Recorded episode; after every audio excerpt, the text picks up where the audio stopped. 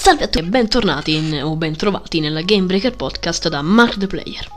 Allora, in questa nuova puntata, uh, in questa puntata settimanale, parleremo di uh, ben due uh, prodotti per quanto riguarda il mondo del cinema, una serie finalmente, parlo di una serie, e un film, e stranamente oggi per purtroppo non ho giocato molto quest'ultima settimana, solamente un videogioco, però che mi è piaciuto veramente tanto perché non vedo l'ora di, di parlarvene. Allora, bene, ehm, cominciamo intanto con la serie perché è una cosa che da un bel po' di cui non parlo, quindi... Ehm, cioè, in realtà non ho mai parlato di una serie, di una serie tv in questo podcast. Allora, la serie in questione è Loki.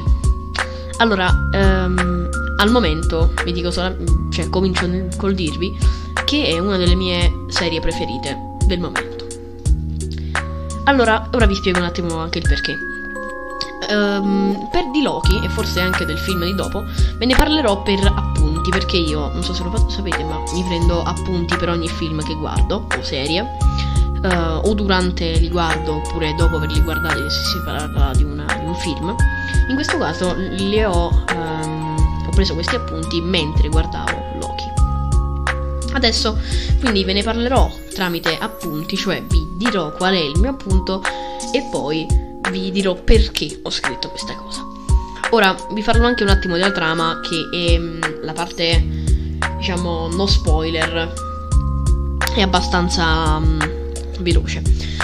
Allora, è subito dopo, cioè, si ambienta subito dopo gli eventi di Avengers Endgame, quando, per chi l'ha visto saprà bene, che uh, i protagonisti tornano nel 2012 negli eventi del primo Avengers e Loki riesce a rubare il Tesseract, uh, il cubo cosmico, e praticamente si teletrasporta, scappa da, dalla, dalla sorveglianza e praticamente uh, quindi questa versione alternativa, questa variante del Loki che normalmente poi dovrebbe morire in Avengers Endgame um, viene catturata, questa variante che è scappata, um, dalla TVA, che mi sembra sia uh, Time Variance Authority, quindi autorità contro le, uh, le varianti temporali. Um, che praticamente è un'organizzazione molto particolare che è al di fuori dello spazio e del tempo e um, che monitora il giusto andamento delle linee temporali. E questa qui è diciamo la parte più importante di tutta la, uh, di tutta la serie. Allora, praticamente Loki um, può essere, quando viene catturato, può, può scegliere se, um, se, essere cancellato completamente dal mondo. Mm, essendo comunque una variante, quindi non essendo proprio il Loki principale, uh, oppure aiutare la TVA a fermare una uh, una minaccia di cui ora non vi parlerò perché chiaramente sarebbe spoiler visto che è diciamo uh, il finale della prima puntata. Allora, um, e poi chiaramente lui sceglie la seconda perché non vuole essere cancellato e dovrà viaggiare nello spazio e nel tempo in tutta la serie. Quindi sì, questa parte qui è, quella, è la parte diciamo senza spoiler, senza dirvi altro, ma sì, semplicemente eh, poi succedono altre varie cose che ora non vi dirò. E comunque prima o poi, giusto per, per sfizio, la voglio fare una puntata tutta spoiler, parlo, parlo solamente dei, dei, dei, finali, tutto. Oh, che bello. No, perché così che un pochino limita la, la, il podcast. Allora, eh, cosa dire di questa serie? Ora ve ne parlo appunto tramite appunti. Il mio primo appunto mi fa ancora ridere è inizia per Hulk che non vuole fare le scale. Ed effettivamente è così perché in Avengers Endgame uh, si nota Hulk che praticamente si scoccia uh, cioè n- non può entrare in ascensore e quindi non vuole fare le scale. Succede uh, tutto un disastro lui spacca una porta e il Tesseract arriva a Loki quindi per questo, uh, per Hulk che non vuole fare le scale, uh, inizia Loki, perché appunto lui scappa col Tesseract e tutto. Um, eh sì, questo è un punto, ma non, non, è neanche negativo, è semplicemente una cosa che volevo sottolineare perché è molto particolare come, uh, come incipit. Allora, poi un'altra cosa, ho scritto è bello slow motion perché nelle prime, nelle prime primi minuti del film, de, della serie, scusate, um, c'è sta una scena in slow motion dove tirano una fracca in faccia a Loki e sì, comunque slow motion carina. Poi bella spiegazione cartoon ricorda Fallout perché eh, sempre nella prima puntata, dopo essere stato portato alla TVA, eh, a Loki viene fatta vedere questa spiegazione che appunto spiega cos'è la TVA, cosa sono i custodi, uh, tutte varie cose ed è fatta in non so se chi ha giocato Fallout ci sono molto spesso quei cartoni uh, tipo um, anni 50 però fatti beh, molto carino una cosa che mi è piaciuta particolarmente. E vabbè si ripresenta molte volte quella um, un esserino che mi sembra no non mi ricordo cosa sia perfettamente ma comunque c'è questo esserino che si ripresenta più volte fa parte proprio della TVA come quasi fosse uh, la loro enciclopedia suprema che tipo ti può dire qualsiasi cosa e poi questo è molto importante, il prossimo appunto, c'è Owen Wilson. Per chi non lo conoscesse, oppure per chi non si ricordasse il suo nome, è quello che ha fatto Spy, di, che ha fatto Ti presento i miei, uh, Dapri, o Dupré, o Dupri, o vabbè, tutti i vari mod. Io non ho mai capito come si chiama lui, vabbè. Quindi di tu, io e Dapri, uh, Drillbit Taylor, l'agente, no, l'agente speciale, il boy, bodyguard, quello lì c'è Owen Wilson che fa tra l'altro uno dei personaggi più importanti della serie che è um, Mobius Sam Mobius uh, che già è un personaggio non è proprio della serie ma comunque cioè no non è stato creato nei creatori della serie ma è proprio un personaggio Marvel esistente nei fumetti. Uh, molto molto bello nella serie adorato poi eh, qui figo l'aggeggio che teletrasporta perché sì, sempre quando all'inizio Loki è quasi questo, quasi trattato come un animale perché ha questa specie di collare che quando lui cerca di scappare o di fare qualcosa lo teletrasporta nel punto di prima e mi è piaciuto molto il fatto, cioè ci sono belle scene con questo, con questo aggeggio qui. Primo episodio comunque veramente veramente geniale, um, il fatto proprio quando entra lì che ogni parola che dice viene... Um, viene diciamo contata da un contatore di parole dove, dove, si scrivono tutte le parole che lui dice. Cioè è veramente una cosa bellissima il primo episodio, ma non solo. Um, a, parte che ci sono dei, dei, dei piccoli spezzoni pre-titolo, che appunto sono importanti per la trama, perché diciamo che anticipano un pochino tutto quello di cui si parlerà nel, nell'episodio. E quello del secondo episodio c'è una musica pazzesca, non so se proprio una canzone di qualcuno fatta apposta oppure comunque c'è una musica bellissima in cui c'è questa, c'è questa minaccia che rapisce e, e elimina dalla, dalla realtà uh, degli agenti. È veramente molto bello questo pretitolo, mi è piaciuto veramente tanto. E comunque sì, è una serie veramente, veramente molto divertente. Um, ci sono delle scene, cioè per esempio um, quella de- dell'insalata, poi dopo ve ne parlo meglio, però Uh, vabbè, no, vabbè, c'è praticamente una scena in cui Loki per spiegare delle cose a Mobius comincia a prendere la sua insalata, prende la, il suo pranzo e tutto e comincia a utilizzarlo facendo un intruglio di roba. Sono cose semplici, però mi sono son piaciute veramente. Uh, poi ci sono mm, molto spesso fanno vedere delle, delle, varianti di Loki, soprattutto in una parte dove c'è il classic Loki, quindi tipo quello dei fumetti, uh, fumetti un pochino più antichi, poi adesso è anche un pochino cambiato ma comunque quello dei fumetti un pochino più antichi, tipo uh, quello in cui sabota Hulk lì per, uh, per, sconfiggere gli Avengers. Comunque sì, molto, molto, molto belli. C'è anche un, Loki che è un, um, è un coccodrillo, anzi no, un alligatore, un Loki bambino. Ci sono tanti tipi di Loki, tutti molto molto divertenti. Mm, poi mi piace il fatto che abbiano cambiato anche un pochino Loki, l'abbiano reso uh, logorroico, uh, presuntuoso che quando scopre che ci sono altre varianti di se stesso vuole essere sempre il migliore tra tutti i Loki, quindi mi piace molto questa, questa versione, diciamo, uh, nuova del personaggio. Um, vabbè, poi hanno fatto una scena girata Adesso non so se è veramente proprio girata lì, ma è girata a Pompei. Ma anche se non credo sia proprio girata lì. Però ovviamente tutta in latino c'è la gente che parla in latino dietro e comincia Loki a urlare cose in latino tipo ma adesso non, non, mi ricordo precisamente ma comincia a urlare cose in latino per, perché era l'epoca dei romani quando c'era stata l'eruzione del Vesuvio. Mm, la, la, la, all'inizio la principale uh, antagonista è una, una Loki uh, donna, che potrebbe essere un po' spoiler, ma alla fine è solamente la prima puntata, non c'è poi dalle altre, è quasi il per secondo personaggio, quasi un protagonista, diciamo. E invece la, tra virgolette, antagonista di dopo è Ravona, Ravonna, che è un agente di, della TVA Beh, ci sono vari, vari bei plot twist. E sì, credo veramente siano pazzeschi, soprattutto nelle ultime due o tre puntate succedono cose che non ti immagineresti mai. Um, doppiaggio ottimo, vabbè ragazzi è una produzione Marvel, stessa cosa per gli effetti speciali, per il montaggio e tutto, eh, anche la, la, regia. La regia è un pochino altalenante forse qualche volta, ma mm, vabbè sì, ci sta dai alla fine si tratta sempre della Marvel, appunto, ambientazioni come quelle lì nei pianeti, nelle cose, green screen, perché quello è green screen, ragazzi, eh, non è che usato molto bene. Custodi quando poi si vedono bruttini, anche se poi c'è un motivo che ora non vi dico. Uh, che altro? Ah, una cosa molto bella, le musiche finali dei, dei, perché non sono sempre uguali i titoli di coda, cioè sono sempre uguali ma cambia la musica e mi piacciono molto ogni volta che ci sono.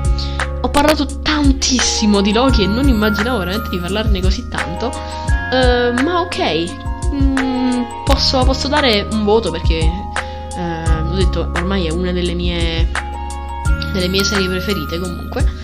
E sì, diciamo, credo proprio di dargli un bel bel 9 perché qualcosa di bello potente, veramente mi piace. Uh, poi dà, dà tutto un senso a ciò che succederà, credo, nel, nell'universo Marvel, nel multiverso Marvel. Madonna, vedo l'ora che escano Way Home nei prossimi film.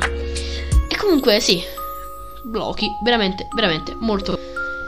E ora passiamo all'unico videogioco che c'è in questa puntata. Si tratta di uh, Kelvin and the Infamous Machine. Allora, non è molto conosciuto, ma è una cosa.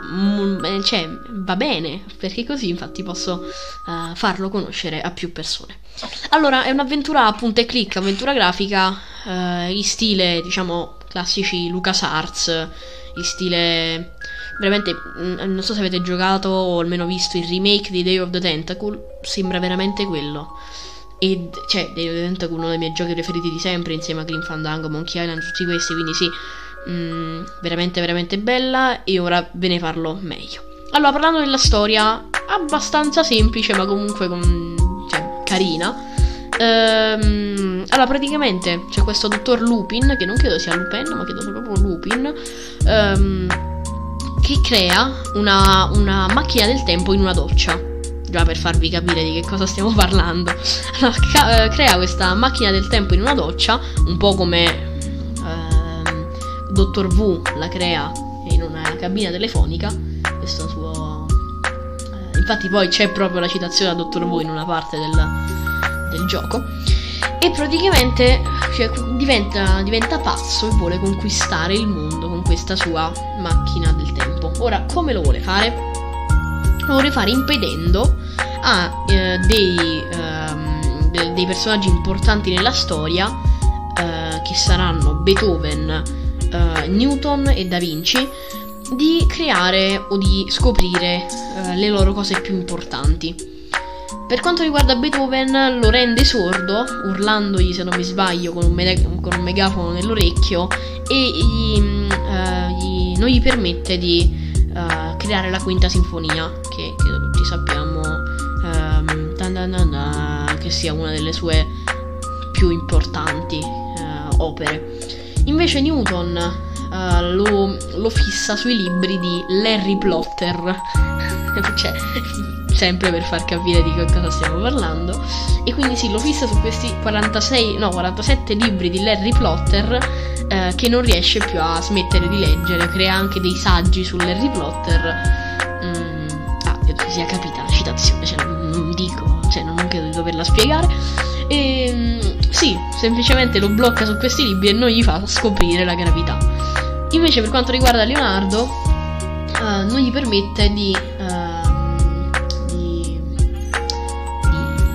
disegnare la, la, Gioconda, insomma, sì. Uh, perché praticamente fa arrabbiare Lisa e manda Mona, che è sua sorella. Mona! E quindi... sì, immagino. Uh, solo lì siamo a Firenze, quindi non è che c'entra nulla. Um, manda Mona, che ha i capelli totalmente diversi, tutti scompigliati, è brutta come, come la fame, uh, ha un sorriso, non si può guardare. E quindi poi, uh, appunto, non la può, non la può assolutamente dipingere. E quindi sì, Kelvin, che è questo, persona, questo ragazzo totalmente stupido che... Eh, Vabbè, però in qualche modo, anche, anche, rendendosene conto, dico, sto prendendo oggetti e li sto combinando ad altri, lo dice anche lui stesso, comunque in qualche modo riesce a compiere le sue missioni. E allora sì, mh, mm, appunto nel gioco bisogna semplicemente uh, cambiare, cioè mh, mm, rimettere a posto la linea temporale, manco fossimo in Loki, veramente, adesso che ci penso sembra un pochino Loki. Um, e quindi permettere a Kelvin di salvare il mondo da Lupin. E sì, questa qui diciamo che è la storia. Allora, um, per quanto riguarda il gameplay, è semplicemente una, un'avventura punta e clicca uh, classica come fosse LucasArts. Uh, ma ora voglio parlare un pochino di quello, cioè di, dei contenuti. Allora, esageratamente divertente, ma comunque avventure grafiche come queste, a meno che non siano quelle di tutte cupe, tutte incredibili, tipo The Vanishing of Ethan Carter. Uh, alla fine avventure grafiche come queste sono sempre divertentissime, quindi... Uh, allora, io appena l'ho visto ho detto, ah ma è di Double Fine, perché ormai sapete io quanto adoro Double Fine, e invece no, non è un prodotto di Double Fine. Sarebbe stato bello, perché è bello vedere uh, Double Fine a lavoro su un'avventura grafica del genere ne avevo fatta anche un'altra, però sarebbe stato molto bello vederli anche in una cosa di questo genere. Um, e comunque sì, allora è appunto esageratamente divertente. Poi, cioè, ricorda proprio le avventure LucasArts. Ho detto Dave Tentacle, ma volendo... Tentacle, vabbè, Tentacle. Uh, ma volendo anche i Monkey Island, perché molto spesso dice... Um, cioè, parla del videogioco, dice ma ci rendiamo conto che in questo videogioco, sto, cioè che in questo videogioco sto semplicemente prendendo appunto oggetti e mettendoli insieme ad altri um, ed è esageratamente divertente anche per questo. Um, ora c'è una piccola pecca in tutto, uh, tutto il gioco. Um, a parte vabbè la longevità ma non c'entra nulla alla fine ragazzi uh, non è mai un problema per, per me poi chi lo sa per, per qualcuno ma per un'avventura grafica di solito io più di quelle 7-8 ore che ho giocato Grim Fandango, ragazzi, Grim Fandango è la, la, la vita, ma dopo quelle 7-8 ore che ho giocato Grim Fandango, dopo quell'orario lì, non riesco tanto ad andare avanti verso le 10, verso così via. Mm, per cui per me, allora io l'ho finito in 3 ore e mezza, ma di solito si dovrebbe finire in 4 secondo Long to Beat. Ma l'ho finito in 3 ore e mezza, quindi ok, l'ho finito in un giorno per farvi capire, quindi veramente ci ho messo pochissimo. E sì, insomma, mh, mm, l'unico problema, a parte la longevità, che per me non è appunto un problema, è il fatto, proprio perché l'abbia finito in maniera così veloce, che gli enigmi siano belli semplici. A parte alcuni che, certo, non me li sarei mai immaginati, tipo mettere del miele su una lapide per attirare un corvo e poi farlo appiccicare per prenderne una piuma. Certe cose che mi ricordano veramente tanto Monkey Island non me le sarei mai aspettate. Però altre, mh, mm, il fatto, non lo so, di creare, uh, di mettere un diamante come punta per un compasso, non lo so, non mi, fa, non mi hanno fatto impazzire. Ma comunque mm, non è proprio un grandissimo problema perché è un gioco che mira soprattutto, credo, credo soprattutto al divertimento e questa cosa qui la fa veramente benissimo. Che altro da dire su Kelvin e Infamous Machine? In realtà nulla, uh, mi, mi, piacciono tantissimo le versioni distorte di tutti questi vari uh, artisti, quindi, oh vabbè, non solo artisti, c'è anche Newton, uh, quindi Beethoven alcolizzato, Newton Pottered e da, Vin- da Vinci è l'unico che capisce veramente che Kelvin viene dal futuro, far capire quanto lui sia un genio. Comunque sì, veramente veramente divertente, me lo sono letteralmente mangiato, ci sono quindi questi tre stage più lo stage finale, veramente divertente, mi è piaciuto, mm, a parte quel problema degli enigmi forse un pochino troppo semplice, soprattutto nel finale devo dire, ma non è che mi aspettassi chissà che cosa, ehm, per il divertimento esagerato che mi ha fatto provare, io un 8, 8 e mezzo glielo darei tutto, anche perché mi ha ricordato i bellissimi tempi di Monkey Island, Day of the Tentacle e tutte le altre varie avventure grafiche che ho giocato nel, nel tempo. Veramente, veramente molto bello. E poi, come ultima cosa, un bel film. Eh sì, perché praticamente questa puntata sarà un pochino a tema Marvel, a parte appunto Kelvin, ma sì, sarà un pochino a tema Marvel perché eh, il secondo film è Shang- Shang-Chi e la leggenda dei Dieci Anelli. Adesso, eh, Shang-Chi non se ne è parlato tanto. Shang-Chi, diciamo che non è uno dei personaggi più importanti di tutto l'MCU, ma voglio parlare un po' del film perché ci sono alcune cose che sì, mi sono piaciute, altre cose no. Allora, cominciamo con un po' di trama, però parlerò poco della trama perché c'è robe non spoiler ce ne sono tantissime, quindi io comincerò diciamo con le cose più importanti, poi altri piccoli dettagli non li dirò.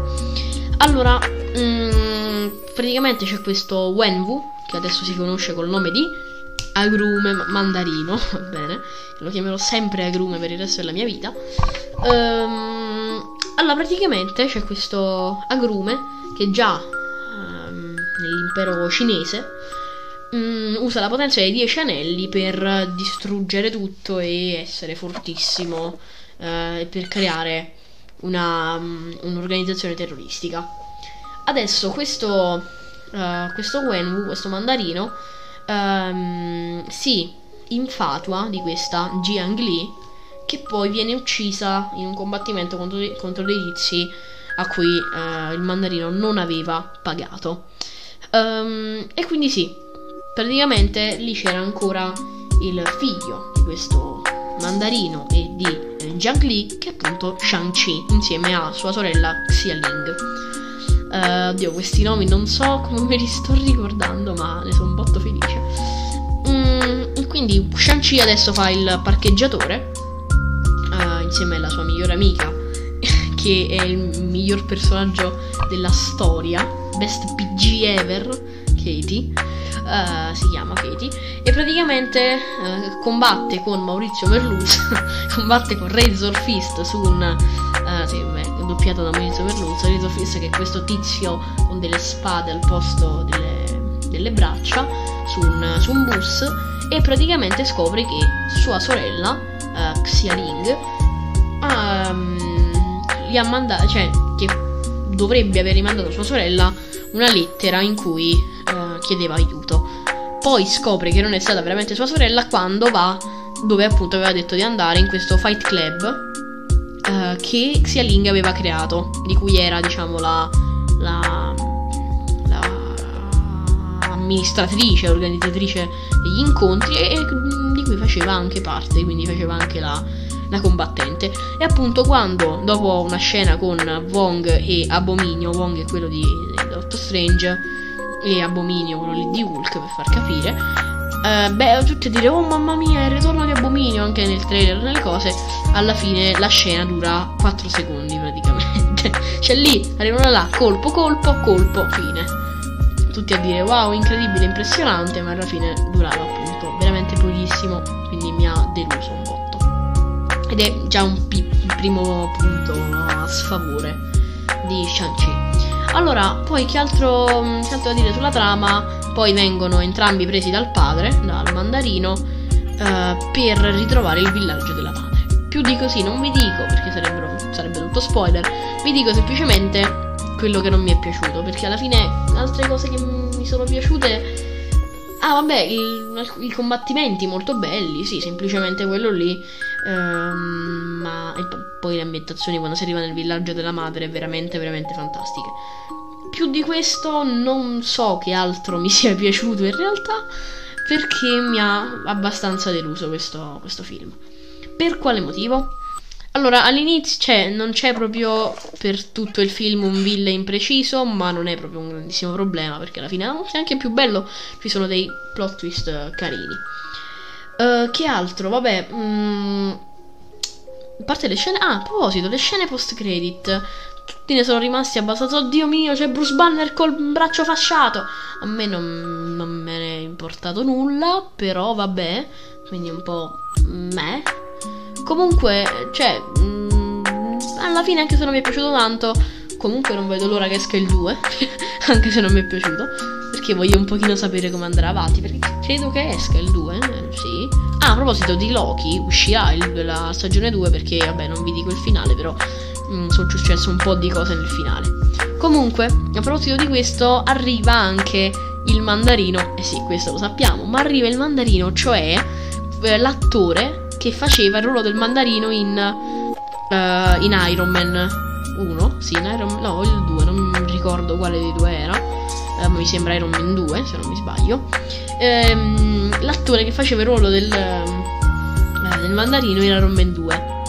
Quindi quello che pensavano fosse il terrore che aveva fatto cadere un governo e poi in realtà era semplicemente un attore finto, ma il vero mandarino era sì, prima il tizio sempre di Iron Man 2, ma poi soprattutto um, il mandarino,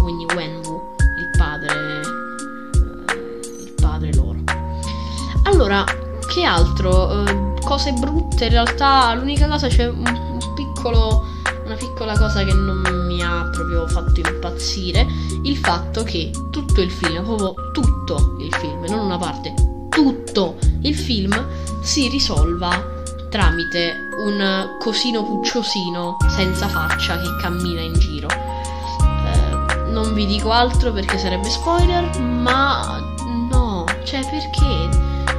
tutto, così, eh, vabbè.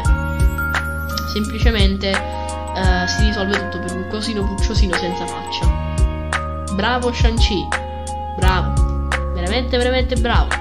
E non, non so che altro dire, eh, posso dare un sette e mezzo eh, perché alcune cose effettivamente mi sono piaciute, la regia fa buona, il combattimentone finale buono, tutto ok, però ci sono un po' di cose che non mi fanno arrivare tanto in alto, ma magari forse un 8 perché non è proprio così male, 7,5 8 secondo me è un voto abbastanza buono per questo, per questo film.